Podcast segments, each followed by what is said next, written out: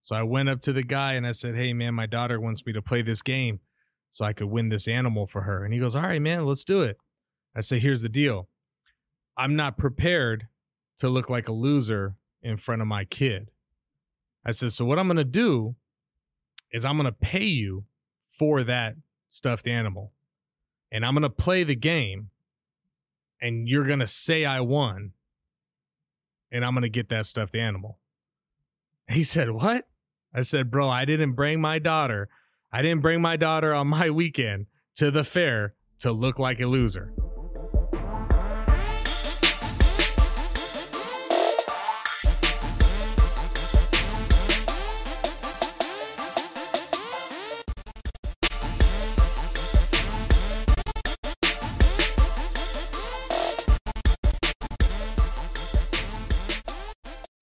Yo, what's going on? It's your boy Jeremiah with the Kinda Kidding podcast, and we're back again. We're back again to do this again. I say that all the time, but what? el how else do you open a show? I need to come up with a better. Um, I need to come up with a better intro instead of saying, "Yo, what's up? It's Jeremiah. This is the Kinda Kidding podcast, and we're back again." I need to. How do I make that more interesting? I mean, the truth of the the truth of the matter is we're we're back again and I'm not a, I'm not a liar. I don't know. I'll have to I'll have to listen to a few more podcasts and uh and steal steal some steal some ideas for an intro. but then but then again, maybe maybe that's my thing. Maybe that's the Kinda Kidding podcast thing. Maybe what we do is remind people every week that we're back again.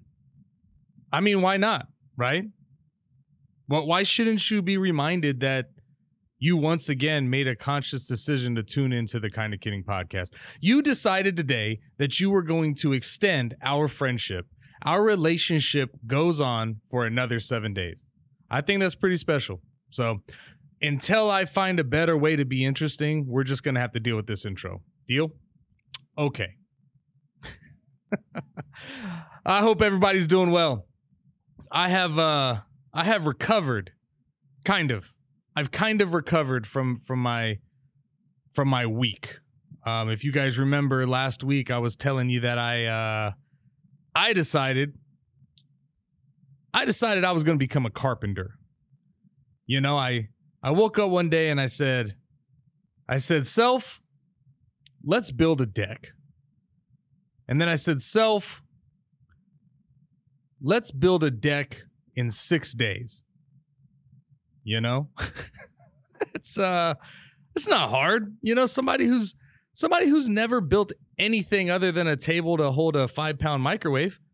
This is this is pretty standard day one stuff. You know, we don't need school, college. We don't need a, a trade school to to teach someone carpentry. What? Who does that? Who goes to school to build things? The early settlers of this country, this this great nation, this place we call home as Americans, or even in Europe, the the, the early Europeans, they didn't have school to teach them how to build houses.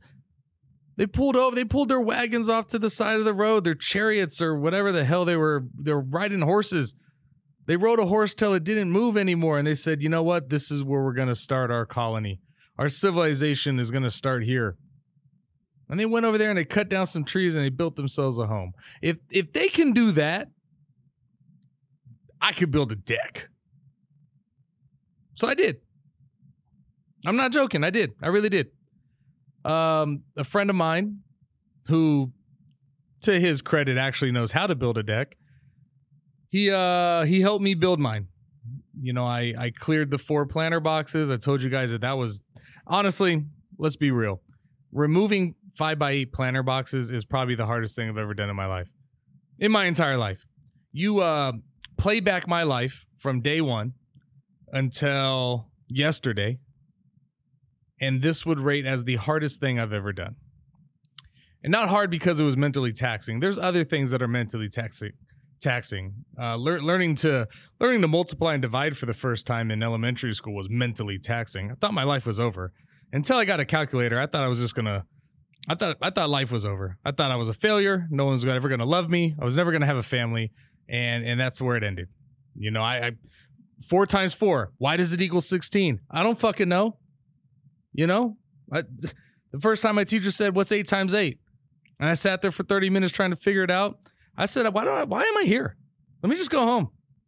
Let me let me pick up a broom and learn how to sweep, because that's obviously all I'm cut out to do." So the mental stuff I eventually got over. When I tell you that removing four planter boxes from my yard, four five by eight planter boxes, um, was the hardest thing that I've ever done. I mean that in the physical sense. I mean that in the God did not make my body strong enough to perform the task of digging up four five by eight planter boxes. And I don't blame me. I looked in the mirror and I said, Why the hell can't you do this, Jeremiah? And and my reflection looked back at me and said, Your creator did this to you. You didn't stand a chance. Do the best you can. And I said, You know what, bro, you're right. And I high-fived myself in the mirror and I grabbed that shovel and I went out there and I kept moving earth. Because that's what a champion does. Okay? And I'm a champion.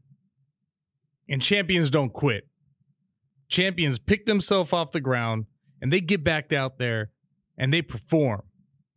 And Jeremiah, Jeremiah doesn't quit. Jeremiah hasn't quit anything but a but a one-on-one basketball game when I was 10 years old with my dad.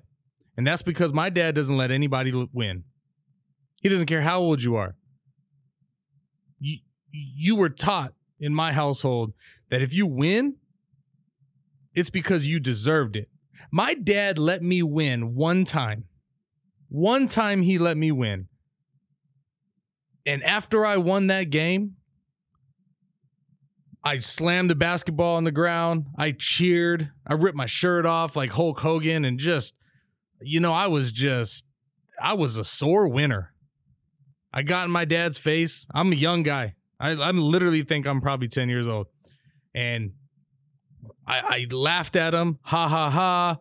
You suck. You're a loser. I'm a winner. You can't beat me. I legitimately thought I won. And uh my dad told me years later that after that day he told he he he told himself he would never let me win anything in my life again.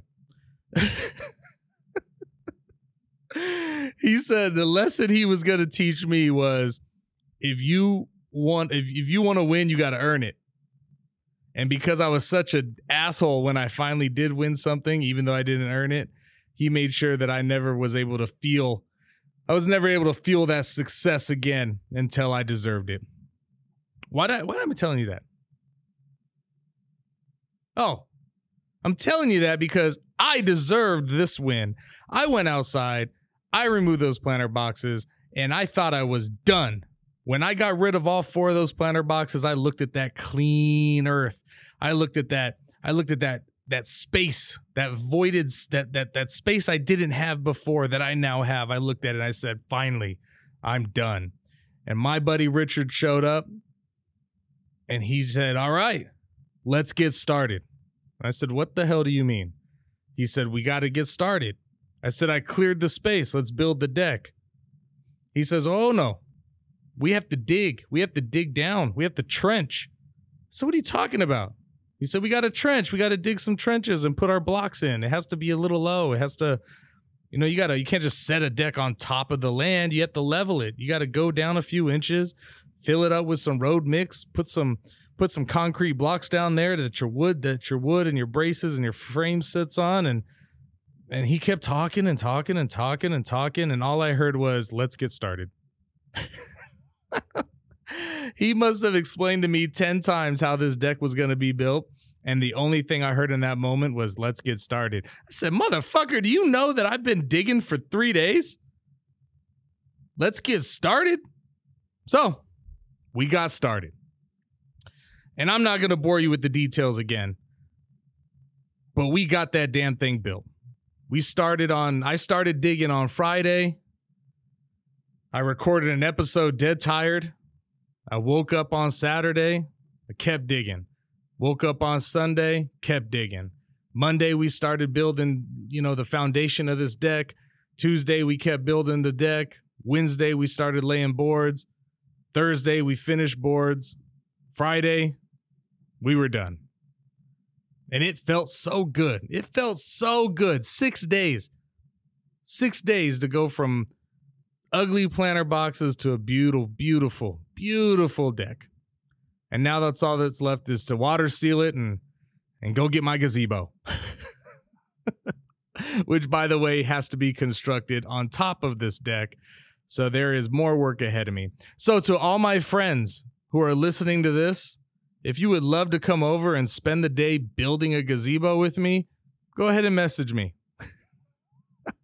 I will pay you in high fives and handshakes because I can't afford to pay you in in real dollars because Lowe's has them out. Lowe's has all of mine. Okay, let's just uh, let's leave it at that.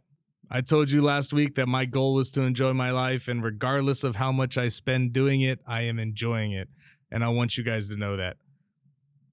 Work all your life, that's fine, but please enjoy it. Anyway, what day is it? It is July 1st. When you listen to this, it will be July 3rd. And assuming most of you are out there enjoying your 4th of July festivities, you probably won't listen to this for a couple days after that. So I'll just wish you a, a happy 4th of July to all my American listeners, to all my US of A fans and followers. Uh, happy Happy Independence Day. You know, uh, Britain ain't getting us back. She can't have us. We are I N D E P E N D E N T. Do you know what that means? Okay, we're independent women now. Beyonce, tell them how it is. Okay? Boosie, badass, wipe me down. We're not coming back, England. Speaking of England, you know the funniest thing I've ever done in life? Um, when it comes to Independence Day is there's this uh, there's this pub when I lived in Italy. There's this pub. It's an English pub. Uh, probably probably 40 minutes away from Florence, I think. It was a long time ago, but I think we were on our way to Venice or coming back from Venice. Um, and we stopped my friends and I stopped at this pub. Now we're young, okay? So let's let's just get this out of the way. I uh, was probably 16, 17 years old, 16, 17. And in, in Italy, in Europe, you just kind of get on a bus or a train and you just go. I mean, you, you get on a bus, you ride down to a train station, you pay for your tokens, you get on a train, and you go 40 minutes on a light rail somewhere and and you do it you just hang out. You know you didn't have a driver's license and i mean to be honest with you it was a different time. We were american we kind of did whatever we wanted. Um, it sucks to admit that but the arrogance and the the egos were were riding really high uh, uh in 19 the late 1990s so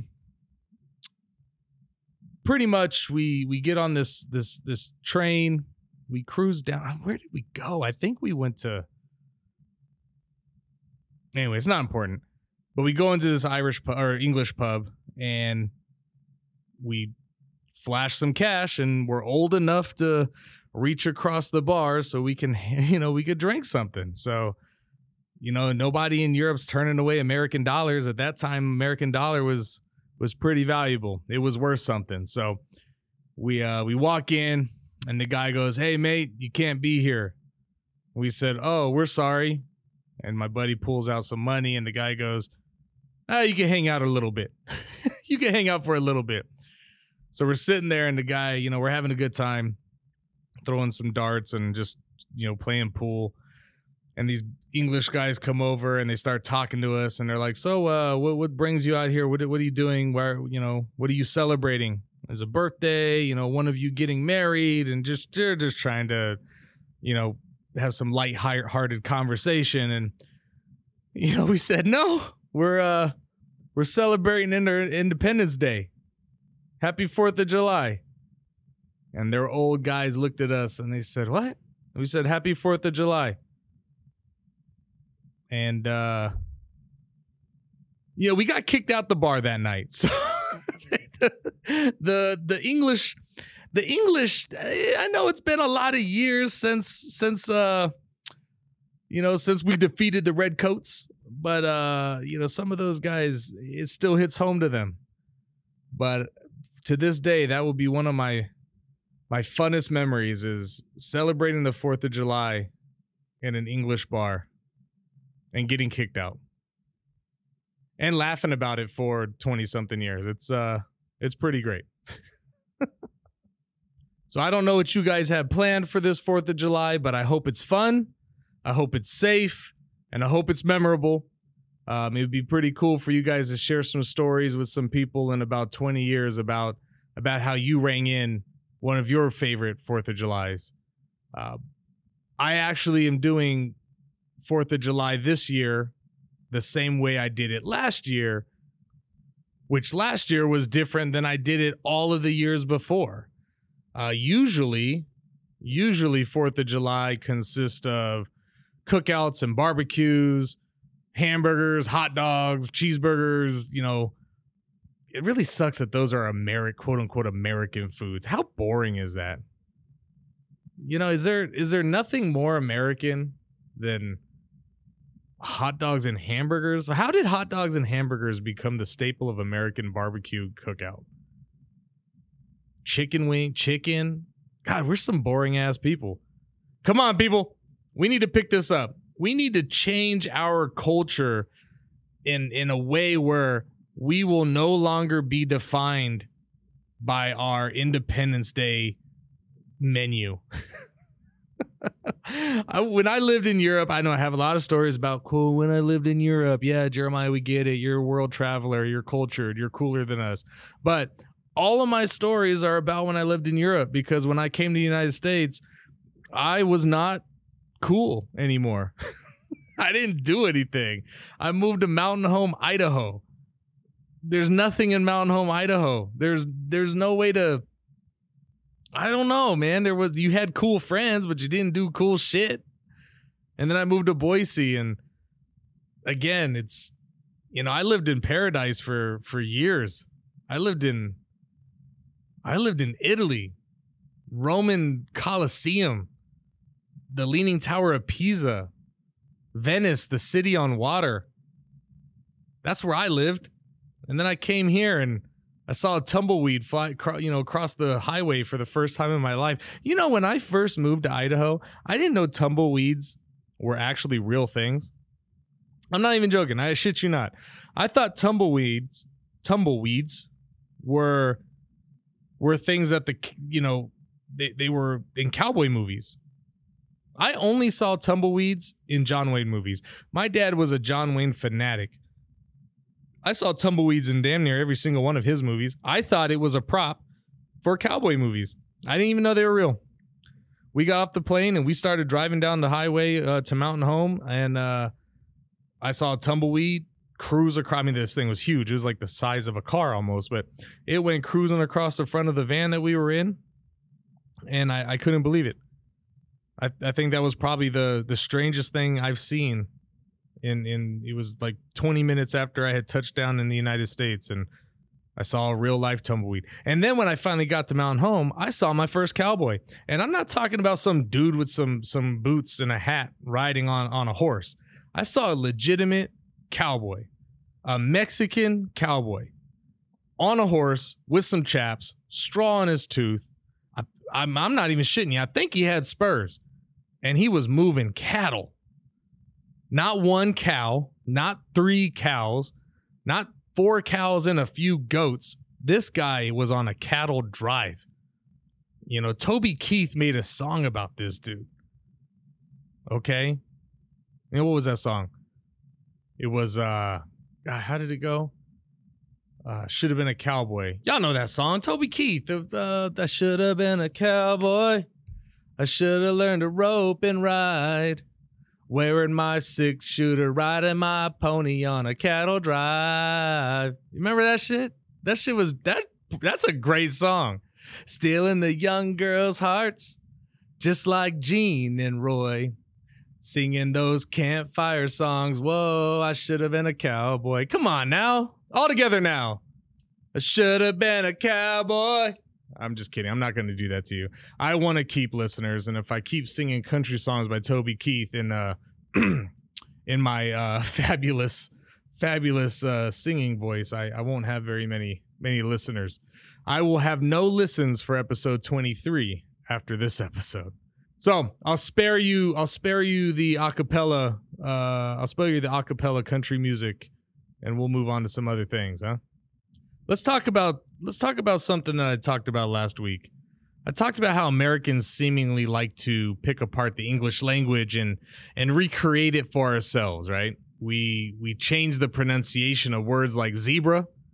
I mean, zebra was completely normal and fine and we we decided that zebra was the way to grow and uh, you know we created rules to explain how things are spelled there wasn't any problem with the spelling of things before but we decided that since we're gonna mispronounce the original word we were gonna create its our uh, new pronunciation and spell it differently. You know it was a whole bit it was a whole frustrated mess spewing from my mind onto this podcast and and then i stumbled on some english sayings that that don't actually make sense. You know, sayings that we as an independent nation chose not to change or alter, which is hilarious because these are the things, these are the phrases that we should have considered changing. Not not pronouncing zebra wrong. You know, we we should have we should have taken these uh, ridiculous phrases and either made them make sense or or just drop them from our you know vocabulary and our our, our daily usage altogether. And and now we've we've used them so much that the rest of the world thinks that we created them and and now we're the lunatics. We're the ones that are using phrases that make no sense whatsoever. We lost the opportunity to bring the Brit blame the british. You know we we we we can't blame the the folks of london any longer because we have used these phrases so much that now they have become a regular staple of our day to day. And and we can't convince the rest of the world that it's not of our doing. So for let me here, I have some pulled up. Let me let me share these examples with you. In my opinion, these are these are some phrases that should never be used again because they they actually make no sense. Phrases like you know, to pull someone's leg. To pull your leg, to pull someone's leg. That's stupid. If you're tricking someone, if you're joking with someone, what does pulling their leg have to do? what does pulling someone's leg have to do with playing a trick on them? You know, if you're trying to trick someone, they say, hey, don't pull my leg. I to this day, at 39 years old on January 1st, cannot understand what that means. Oh, this is a this is the dumbest one. By the skin of your teeth. That's just weird. Like we barely survived by the skin of our teeth. You have no skin on your teeth. I don't understand the correlation between barely surviving or barely completing something or almost getting something how does that correlate to by the skin of your teeth? It's nothing to sneeze at. What the hell does that mean? Well, that's nothing to sneeze at. Like it's serious? It's it's amazing? Somebody explain to me what that means. This it's nothing to sneeze at. That is so fucking dumb. Why do we say that? Why do we say that? Oh yeah, he hit a home run 480 feet, but that's nothing to sneeze at. I whatever. It's raining cats and dogs. That's that has been a dumb one since I was 7 years old. It's raining cats and dogs means it's raining a lot. Like what is why why cats and dogs?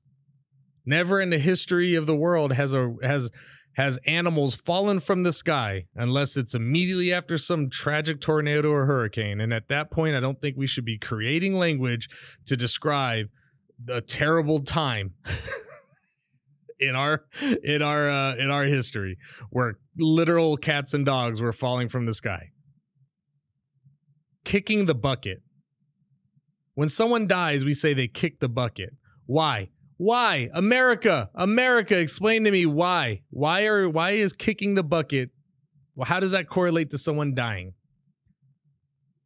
Maybe it's because it's got a bucket list. You know, if you have a bucket list, that's something you want to do before you die. You know, you put a bunch of ideas in a bucket, and now that you died, you're kicking the bucket. I guess I don't know. Still doesn't make sense, but I, I can I can buy that one. I can, if that's the meaning, I can believe it. I've never liked this one. Can't have your cake and eat it too.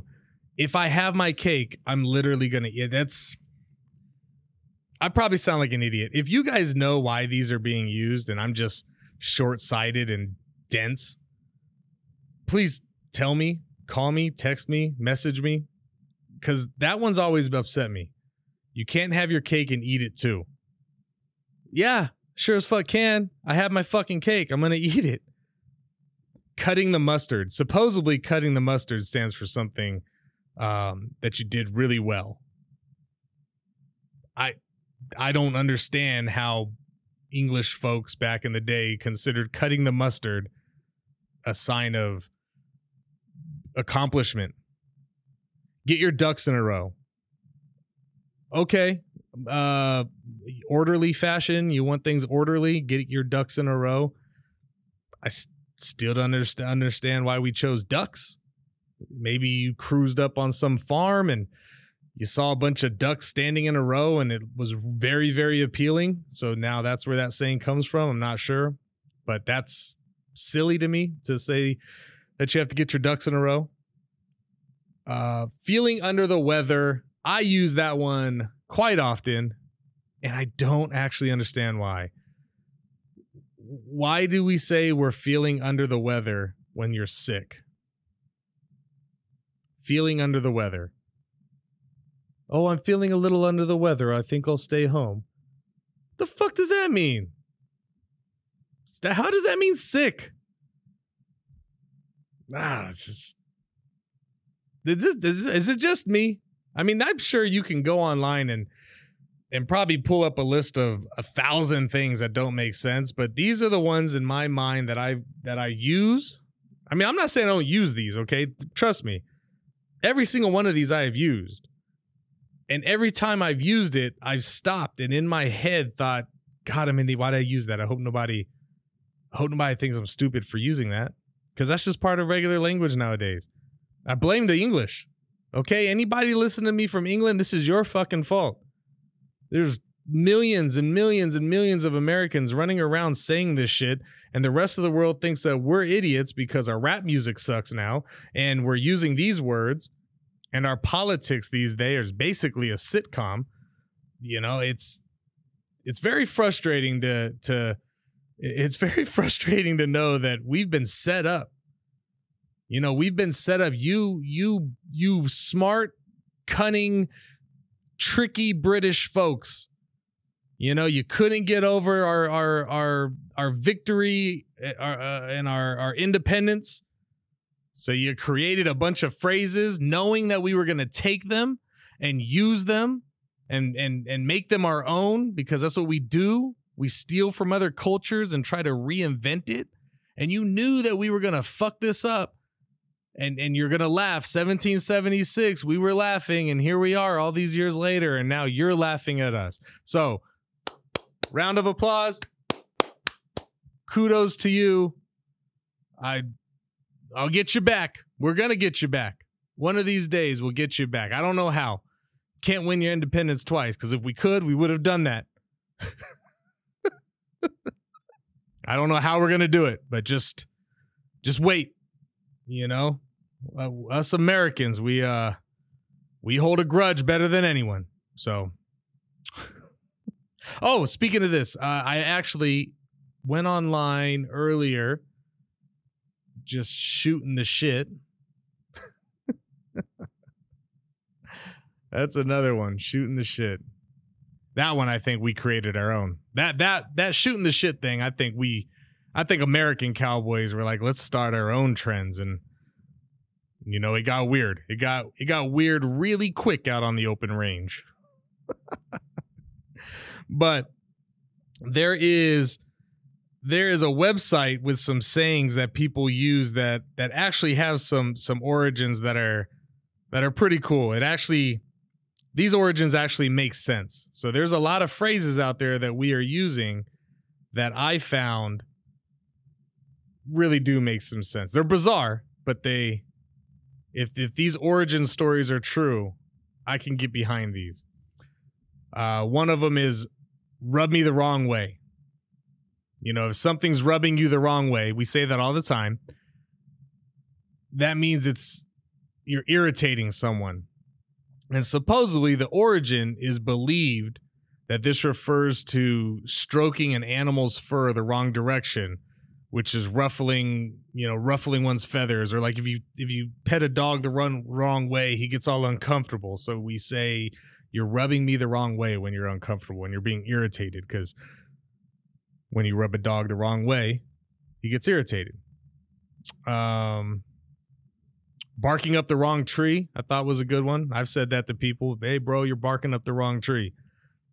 I meant you're just talking to the wrong dude.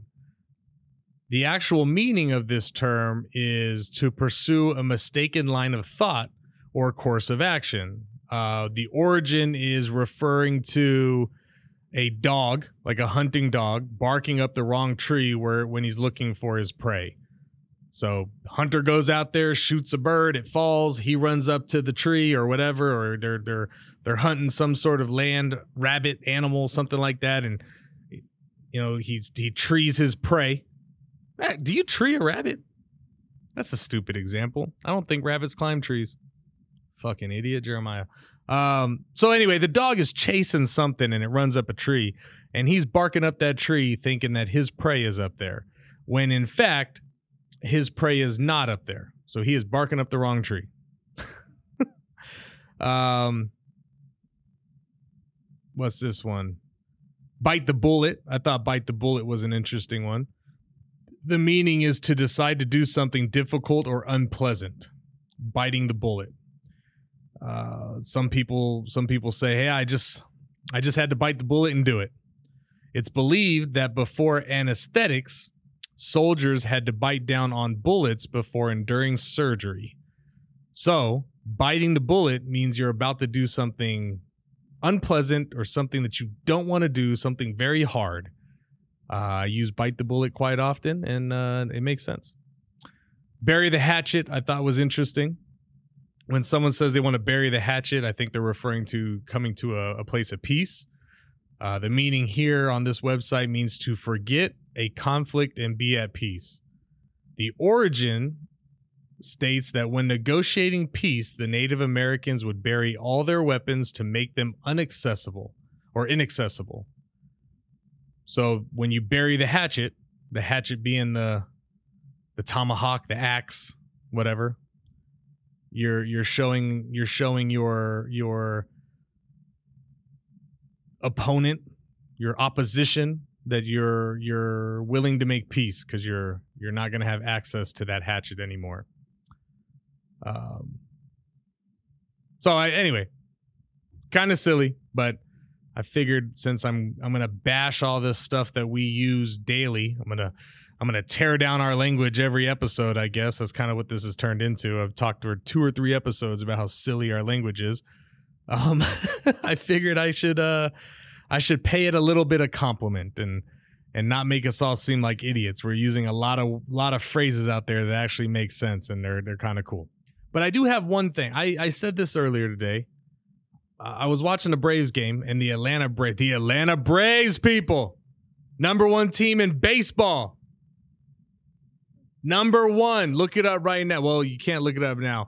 Assuming the Atlanta Braves keep doing what they're doing, you should be able to look at the MLB standings on July 4th or July 5th and see that they are either number one, they're number one right now, but they're number one in Major League Baseball. And assuming that the Tampa Bay Rays fizzle out, because let's be honest, the Tampa Bay Rays, I think we're seeing a really good team. I don't think we're seeing a a team that's going to keep it up and win a World Series. I think the Atlanta Braves are probably the best team in baseball, and they've been one of the best damn teams in baseball for the last few years. So I think this is their trend. They're trending upwards. I think the Tampa Bay Rays is just lightning in a bottle, which is another phrase that I'm not sure I understand, but I use it all the time. But somebody was saying the Braves are just winning so many games. They said it's it's like shooting fish in a barrel. They're scoring so many. Uh, that's what it was. He goes, the Braves hit so many home runs. It's like shooting fish in a barrel. And I thought about it. What does that really mean? Does that mean it's shooting fish in a barrel? Does that mean it's easy? Like, is shooting fish in a barrel easy? I've never shot fish in a barrel. I mean, I'm serious. I, mean, I, I know I joke around and I try to be silly and, you know, I want to make you laugh sometimes. And, but I, I really wonder if shooting fish in a barrel is easy or is it hard? Like, how many fish do you think you really hit? If you shot a gun inside of a barrel of fish, you think you you think you hit very many of them? I don't know. I don't know. Sounds sounds stupid to say it's like shooting fish in a barrel because I feel like shooting fish in a barrel would be hard. I've been to enough fairs to know that if a if a if a guy says, "Hey, buddy, come here. You'll win this. You'll win this stuffed animal for your for your daughter or your girlfriend." Believe me, it's hard, and I'm almost positive that one of those one of those games had to do with some fish in a barrel. I mean, I know you're not shooting them, but there was fish. It was in a fucking barrel, and I didn't win anything for the whole weekend. I am I'm pretty sure that's a I'm pretty sure that's a memory of mine. I could go out there and ask my kids right now if I've ever played a fair game and won a stuffed animal. And and they probably tell me no. Oh, actually no, I did. I didn't win though. This guy, this this uh I went I took my daughters, I took my daughters to the fair. They were very little, very little. 5 or 6 years old. And I took them to the fair and my daughter goes, "Hey, I want that. I want you to win me that stuffed animal. And I know that this is a game that you can't win. So I went up to the guy and I said, Hey, man, my daughter wants me to play this game so I could win this animal for her. And he goes, All right, man, let's do it. I say, Here's the deal I'm not prepared to look like a loser in front of my kid. And he goes, Okay. I said, So what I'm going to do is I'm going to pay you for that stuffed animal and I'm going to play the game and you're going to say I won and I'm going to get that stuffed animal. He said, What? I said, Bro, I didn't bring my daughter. I didn't bring my daughter on my weekend to the fair to look like a loser. He said, All right. I said, How much is the stuffed animal? He said, $40. I said, Oh God.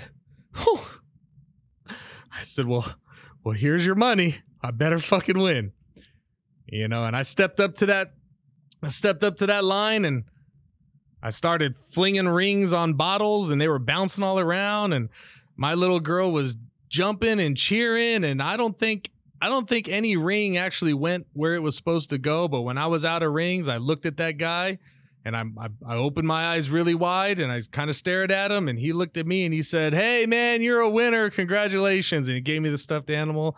I gave it to my kiddo and we walked off and even though that is one of my favorite memories, it's a little sad to know that my favorite memory was of me deceiving my child. I like to look at it as me doing something that brought her joy. But it is kind of hard to just remember that day and say, hey, I tricked her into thinking I was a winner. So all these years, this younger lady has grown up thinking her daddy's a winner and it's it started off a lie. no one tell her. No one tell her. They don't listen to my podcast anyway. Y- y'all, y'all listened a few episodes ago when I had my daughter in here and I asked her how many episodes she listened to, and she said a few. Yeah, so I can say whatever I want. She's never gonna hear it. So anyway, I don't. This is a lot of rambling. You guys know how this podcast is. I fucking love it. I get on here and I just I just tell you how my day went and I tell you how my thought what, what I'm thinking and hopefully you're thinking a lot of them too. I think this is dope. I'm having a great time.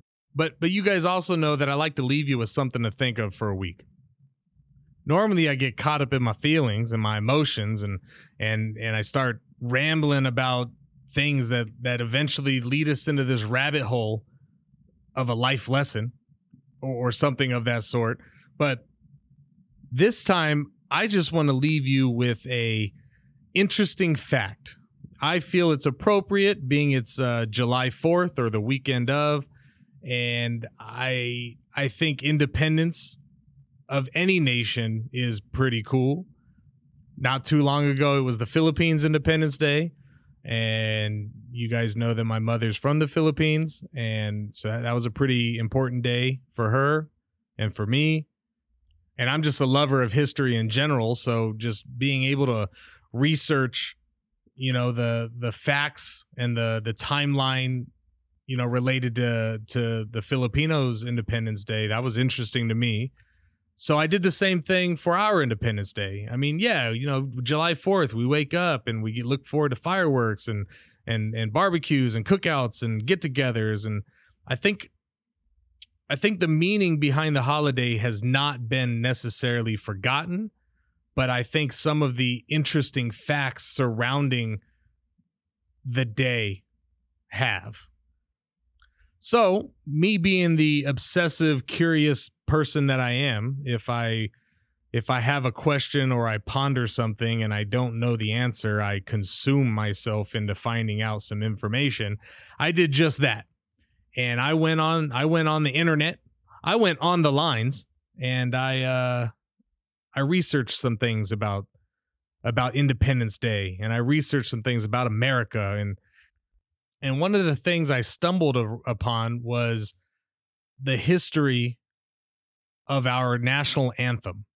And I'm sure most of you in school learned about our national anthem. You you learn the words. You know, when I was in school, we were still standing up uh, before before the day started. We were still standing up facing the flag and you know, we were we were doing the pledge of allegiance every morning we were doing the pledge of allegiance i pledge allegiance to the flag of the united states of america you know that we were that was a regular routine for us it was also very common at pretty much every event to have the national anthem played or sung.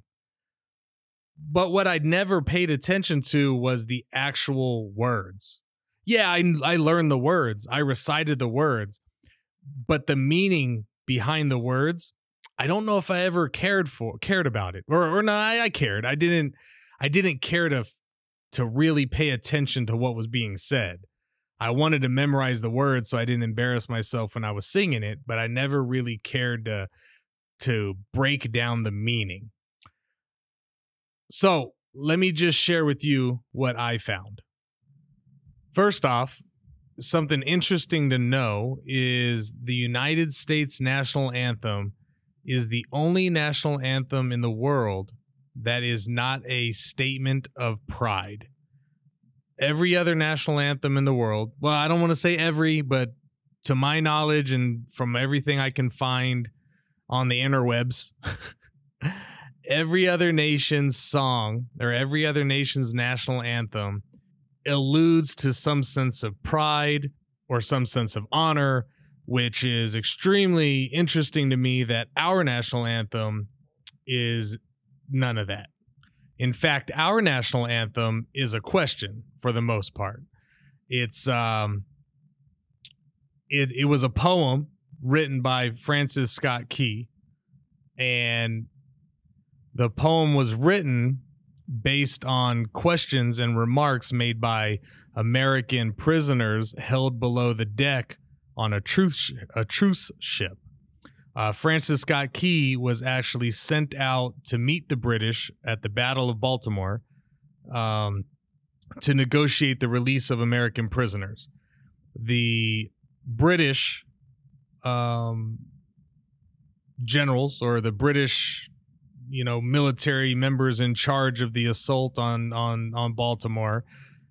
They bombarded Fort McHenry from their ships, um, just unleashing cannon fire after cannon fire, trying to, you know, trying to force the Americans to surrender or or you know meet their demands. I guess.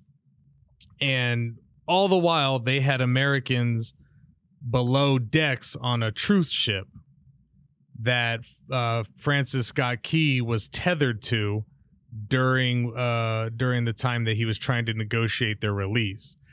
So the British basically said, "We're going to keep attacking that fort until you Americans lower that you that American flag.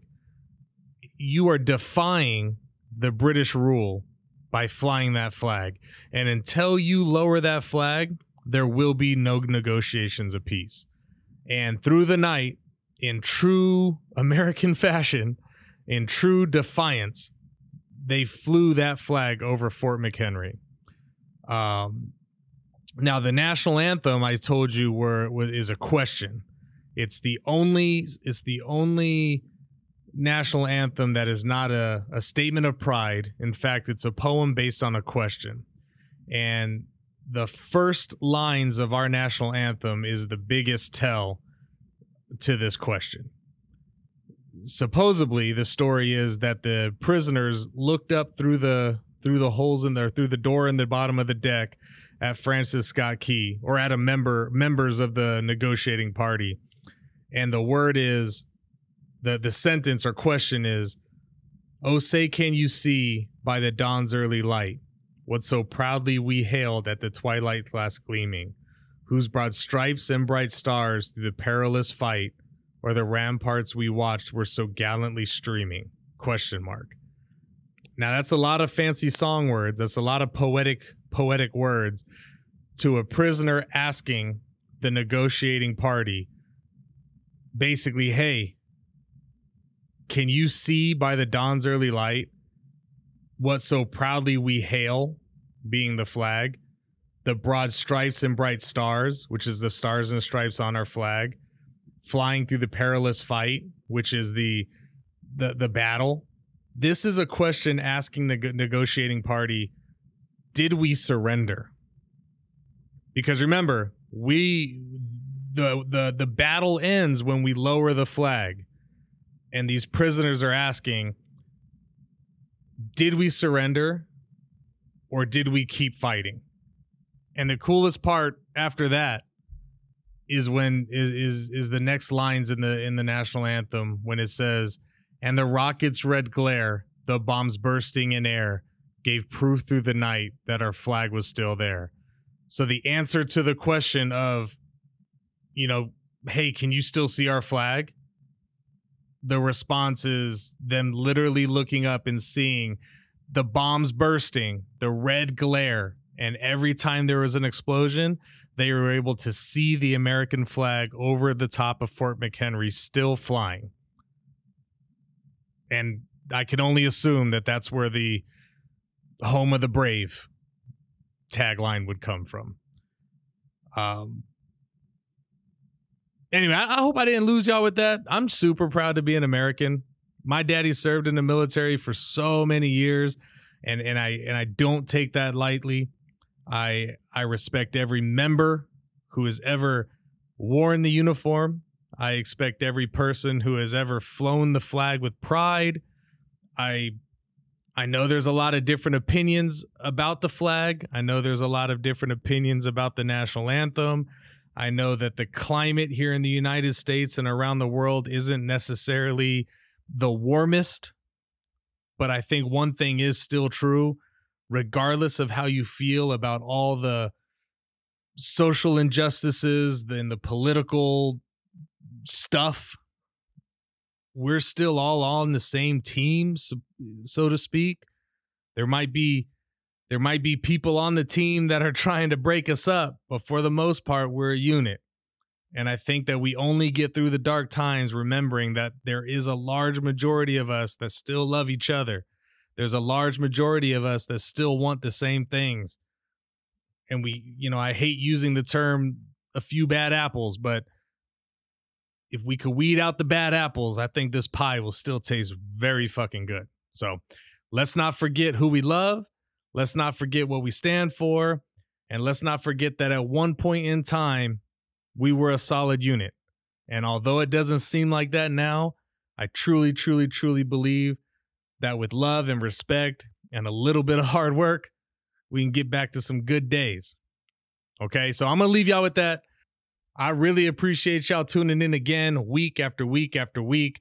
Please remember to like, remember to share, subscribe, follow, repost, tag me. I don't know, rate, review, tell your mama, your daddy, your grandpappy. Oh, by the way, I'm still looking for my first listener over the age of 60.